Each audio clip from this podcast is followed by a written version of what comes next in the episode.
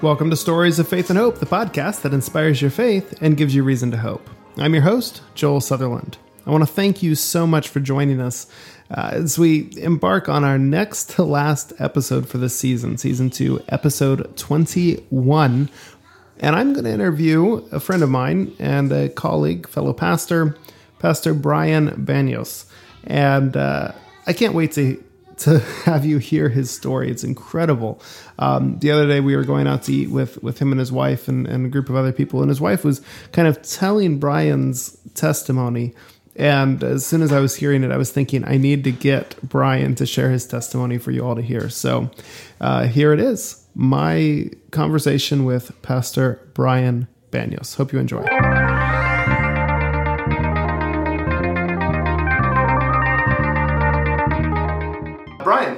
The show. Thanks. Thanks for having me. So, why don't you tell our listeners just a little bit about yourself? Where, uh, what are you currently doing? I mentioned you're a pastor. Uh, where are you pastoring? Um, a little bit of that stuff. So, um, I'm originally from Miami, Florida. Uh, born and raised there. Father is of Cuban descent. My mother's um, straight up American lady. Um, and um, I'm currently pastoring in the city of Taylor Mill, Kentucky and that is about 15 minutes south of Cincinnati. Okay, okay, wow. So way up north. Yeah, yeah. Uh, well, good. So uh, this is kind of your wife's fault because she was she and my wife were uh, were talking the other day, and I was there listening, and uh, she was talking about how she never wanted to marry a pastor, and uh, when she married you, she thought she was safe. why, can you explain that? Why why would she think marrying you was a safe bet on not marrying a pastor? Well, I think it had a lot to do with because I wasn't I wasn't in church. you know, I was just kind of, you know, this guy, I guess she thought I was a nice guy. You know, we met each other in culinary school and and so she never thought that she'd be marrying a pastor because she was marrying a chef. so, um, you know, there was no chance of her ever being in, in ministry in that kind of way, but you know, the one thing that she didn't know, she knew that she would have good food. Yes, that's that's good, and that's important. That's, that's why I married my wife. So, um, so so you were a chef at the time. What were what were your dreams and goals and aspirations at, at that point in your life? Yeah, so my my biggest my biggest thing is I, I loved I loved cooking, and it was a passion of mine since I was a kid. And my my grandmother, I would sit I would sit by her feet all the time. And I know that sounds so cliche, but for me it was absolutely true. Mm um, and she'd be seasoning her food and the seasoning would fall on the table and i just always taste the seasoning as she was cooking and, and just i grew up with it i mean my life was food growing up mm-hmm. you know um, and so and it, it really did stem from my from my grandmother and i said i said one day i said you know i, I want to be a chef mm-hmm. and i had always said that my, my, my, my whole life and one thing led to another and i enrolled in culinary school in miami the cordon bleu uh, college of culinary arts wow. and um, and uh, that's where I met. Uh, that's where I met my wife. So um, naturally, she's going to think she's not going to marry pastor. so you were both then chefs, or, or wanted to become chefs. Yeah, yeah, both of us. Both of us worked in the in the Miami food scene for for a while. Um, I worked also in in Palm Coast, uh, Florida, working at a at a at a at a big golf resort um, over there and um, then came back down to Boca Raton and worked for uh, some fine dining restaurants there. So, and Anna, she's worked. Uh, my wife, she's worked for some pretty pretty good establishments in Miami as well. In fact, one of the restaurants she worked at was um, considered at one point the top restaurant in all of Miami. Wow. So, um, so yeah, we we both love cooking. Yeah, that's good. So your wife was telling us a little bit um, the other day about how your goal at that point was to um, work in London and uh, work mm. for Gordon Ramsay. And, uh, and she was telling us a little bit about how you were kind of on your journey there, how you ended up working for Gordon Ramsay for a little bit. And she told us about the interview process. And um, can you tell us just a little bit about that? Yeah, so I mean, I was I was at the at this point I was working at um, I was working in Palm Coast, and I was on the verge of becoming the executive sous chef of the of the resort. Um, and you know this resort they had they had golf courses designed by Jack Nicklaus and it was a pretty good place. Tiger Woods had a penthouse there. And wow! So it was a, it was a good pretty good place, and I had an opportunity to make pretty good money at an early age. Um, to to you know to, to be an executive sous chef and move up in the ranks, mm-hmm. but I had always I always wanted something more than just cooking in banquets and cooking in large production. I actually liked cooking in smaller proportion, but um, but with excellence, you mm-hmm. know? And mm-hmm. so kind of telling a story on the plate. And so when you do that with a mm-hmm. large crowd, it's kind of hard to do that. People are just coming to eat and kind of stuff their face. But um, when it comes to fine dining food, it's actually more artistic, more creative. And so the food tastes wonderful, but you're telling a story with each, with each plate that comes about. And so I said, you know, I really want to work for a top chef in the world. And of course, I mean, who better than Gordon Ramsay? Right. And so I had spent about a year and a half, two years, sending emails to London, um, just to just to see if something something caught. And one day, my wife and I were at Disney World, and there in Orlando. And um, as I'm as I'm as I'm walking out of the park, um, and we had to go to the park the next day. But as I'm walking out, I get a call from an unknown number, and I pick it up. I don't know why, but I pick it up, and it was it happened to be the chef at the at um, at a restaurant in Boca Raton that was owned by Gordon Ramsay. Oh wow. Um, it was called Cielo, which means uh, sky or heaven in Italian. And um, you know, they said they wanted me to come in for an interview, and I immediately I told I told my wife I said, you know what, we're not going to go back to the go back to um, to the theme park tomorrow. I'm going down to drive down and go to, for an interview. And I went there and I interviewed, um, and they liked my interview. Um, I felt intimidated, but they really, really liked the interview. But at the end of the day, the uh, person interviewing me said, "Look, you have great resume, you have good experience, but we don't know what you can do. We need you to work a night for free here in the kitchen to see what you can do." And so, can you come tomorrow night? I said, "I can't come tomorrow night. I have to work the next night. So, um, can I do it right now?" And so, I didn't have any clothes. I didn't have any. I didn't have my work clothes with me. And she and, and the person's like, "Hey, man." Um, you don't have you don't have anything to work with. I said, look, just give me an apron and give me a knife and we'll work. and so I worked that night for free. And before the night was over, um, they offered me the job, and I moved. I moved my family down, and so I went from possibly making uh, seventy thousand dollars a year. Um, to now uh, to now working at the bottom of the barrel, uh, 17, 18 hours a day, and just busting my behind and hardly at making ends meet just so I can get the experience of working in fine dining and increasing my skill set. Wow. Yeah. Wow. So you're almost I mean you're on the ladder to your dreams at this point. You are you are in the on, on your way and you're working for Gordon Ramsay already. Yeah. Um and uh, you're working there for a little bit. What happened? You kind of hit rock bottom shortly after this point. Tell us about that. Yeah, that was it was crazy. You know, I mean, the, every you know you probably watch Kitchen Nightmares and Hell's Kitchen and all that stuff, and a lot of that stuff that you see on TV is actually not scripted. A lot of that stuff is actually true. Um, it happens in the restaurant, and um, and I, I actually I thrived on it. I loved it. Uh, you get cussed out every day. I didn't like that part, but um, you know I liked the rush. I liked I liked the the idea of um, mastering the basics. I loved all of that. Um, I thought it was just the most amazing thing. But I started thinking to myself because I was I had worked and worked and worked 17, 18 hours a day, and it was just, wasn't just there, but it was at even at previous restaurants. 17, 18 hours a day. There came a point for like five months straight. I was working seven days a week at those hours, and my daughter had you know she was born uh, she you know she was about one two years old, and I had missed a lot of her life. And when you work in the restaurant business, specifically in fine dining, mastering perfection, um, you know you lose you do lose a lot. A lot is required of you, and you don't get a lot of compensation for that. The only compensation that you get for your hard work is is increased skill set, which is what I was looking for. But um, you know, I think what happened was is when I was in culinary school, um, I was not married, and walking out of culinary school, I was married. So I think I took the drive that I had from culinary school before being married, and I kept that drive even through my marriage and through us having a kid and everything. And I never thought about how does this affect my family?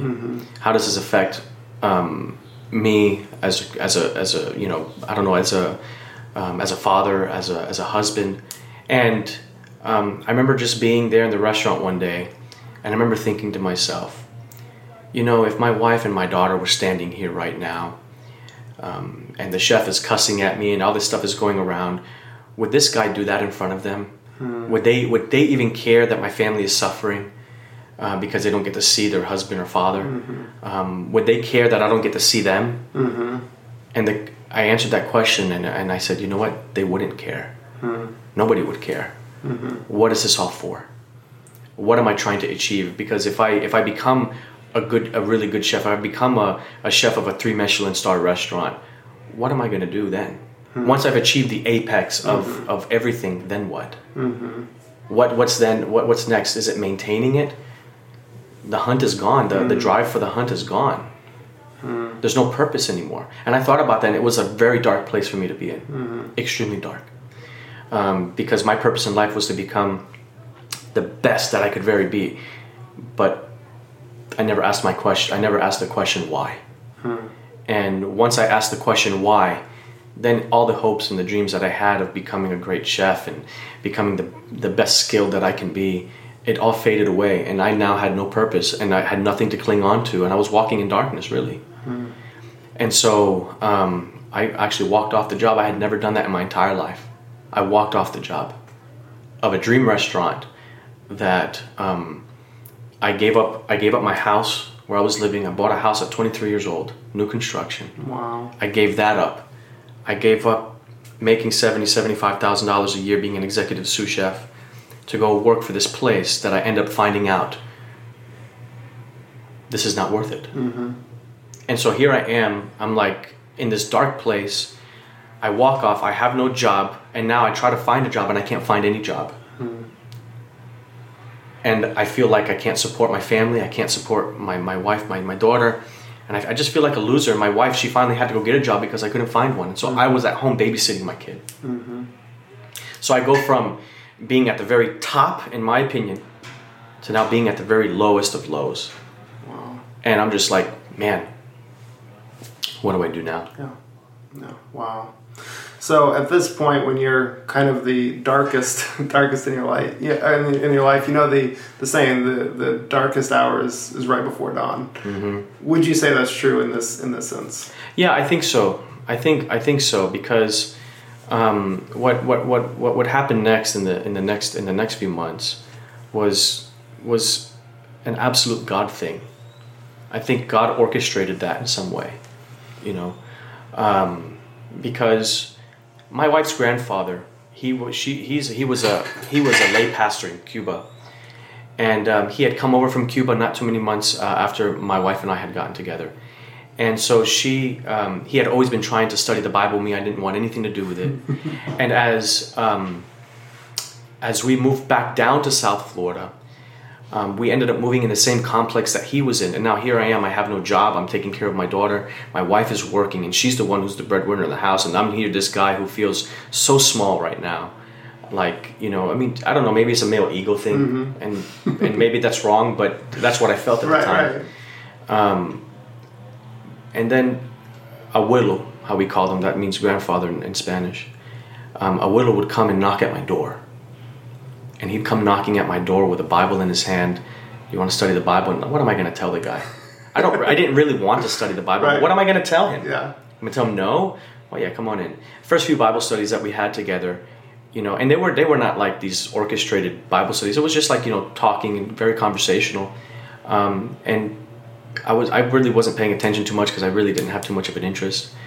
Um, but then he touched on a subject. He touched on a subject that really caught my attention. He asked me one day. He says, "Brian, what do you think? Uh, what do you think about hell?" And I told I told him I said, "Well, there's people burning in hell right now." Mm-hmm.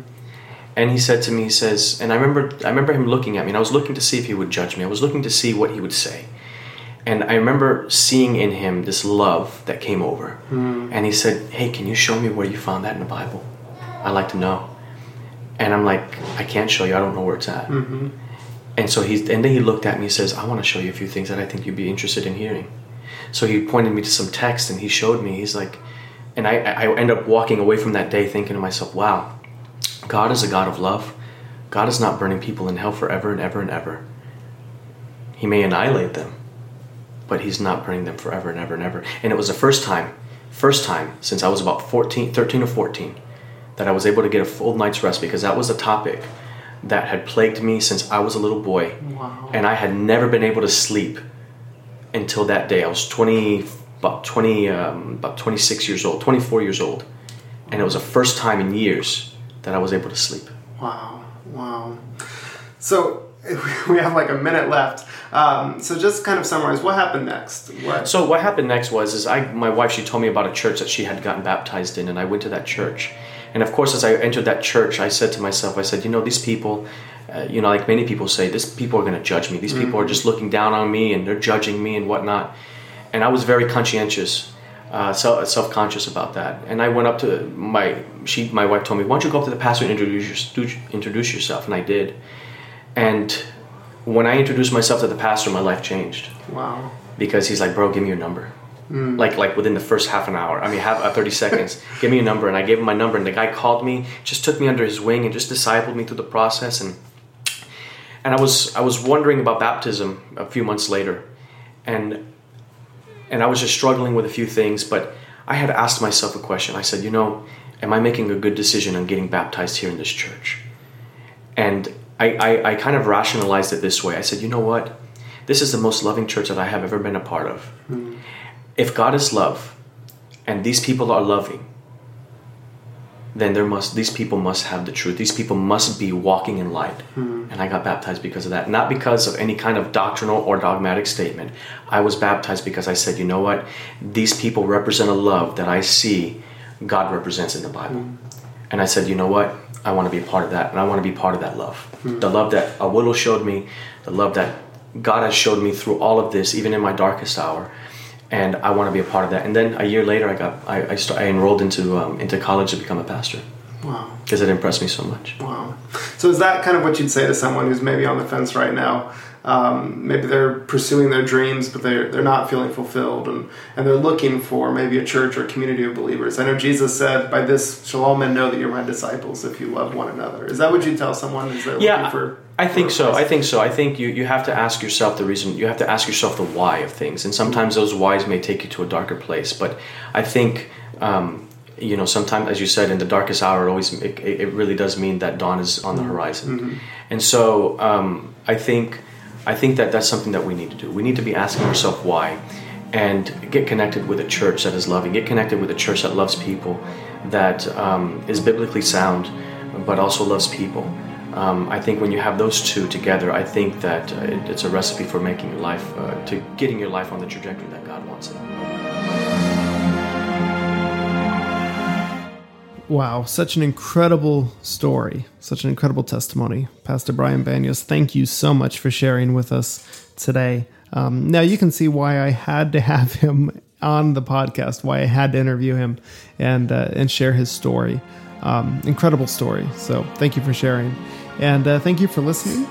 Um, you can go to our website at faithandhoperadio.com. You can find links there to subscribe on Apple Podcasts, Google Play, Spotify. You can find us on Facebook at Faith and Hope Radio.